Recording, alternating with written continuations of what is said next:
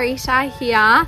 So, the world as we know it has been completely flipped on its head, and in particular, the way that we work for the majority of us has been completely flipped on its head. For those of us who are fortunate enough to still be working, but we are now being forced to work from home. So, what I wanted to do was come on here and share with you a number of strategies that I have implemented over the last 12 months in particular to really be able to work from home. I have been fortunate enough to be working from home as I returned back into the workforce after my second little girl, Elsie, and also my husband, Michael, and I have been building an online business over the last few months. So we feel like we're a position where we have navigated through the uncertainty of working from home, managing our priorities and our deliverables, as well as being parents to our kids. So, what I wanted to do was come on here and share with you our top three tips that we implemented because we needed to, how they helped us, and how I trust they will help you too. So, if you are currently working from home and you've got little ones at home, this I know will really help set you up for success. So, my tip number one is to establish a routine.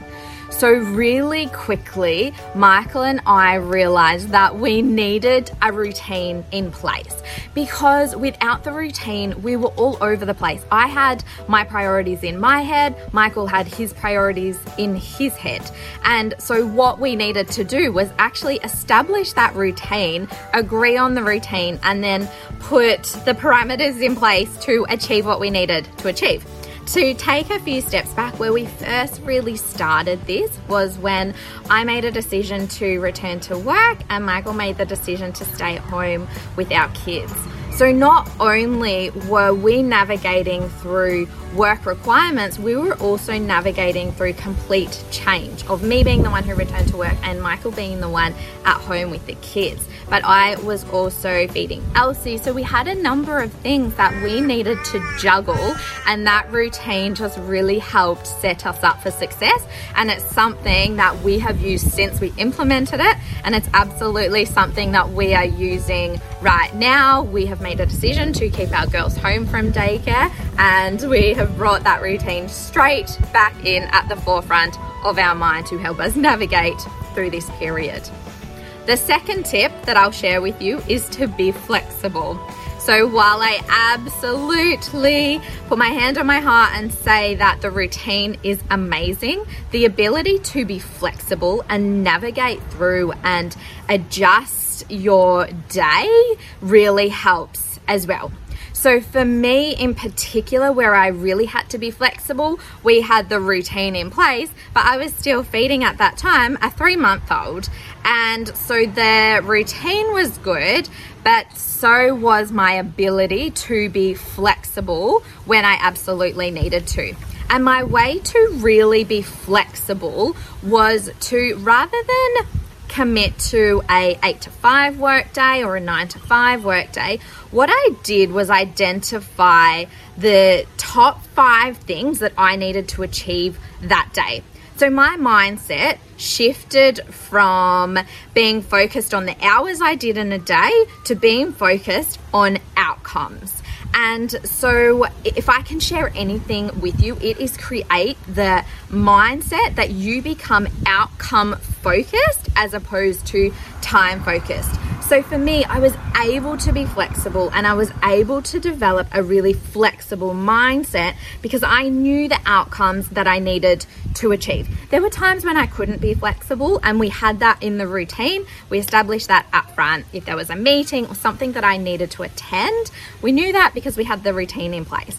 But otherwise, if I needed to pivot, I was able to pivot. I became flexible and I just knew the top outcomes that I needed to achieve for that day. And that may meant that I worked once the kids went to bed or I worked once the kids um, you know, were asleep. So, flexibility I would absolutely recommend.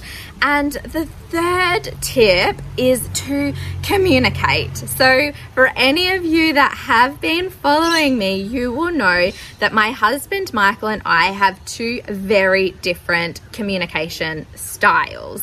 So, we very quickly realized that we needed to adjust to each other's communication styles, and we really needed to be able to communicate effectively, not only with each other, but also with our kids, and also for me, communicating back into my workplace about when I was available, if I had to pivot, where I was being flexible, kind of what realistically was happening for me in that day.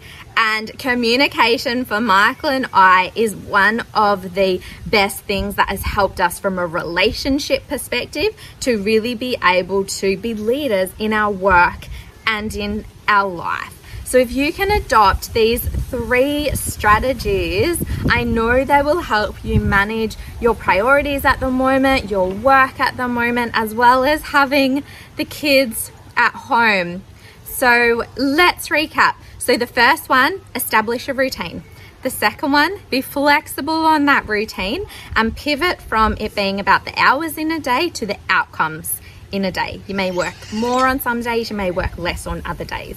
And then the third one is communicating. How are you communicating with the people around you that enables you to still be able to perform in your role and achieve what you want to achieve? Let me know how you go with implementing this into your life. Comment below, and I look forward to being back on here again really soon.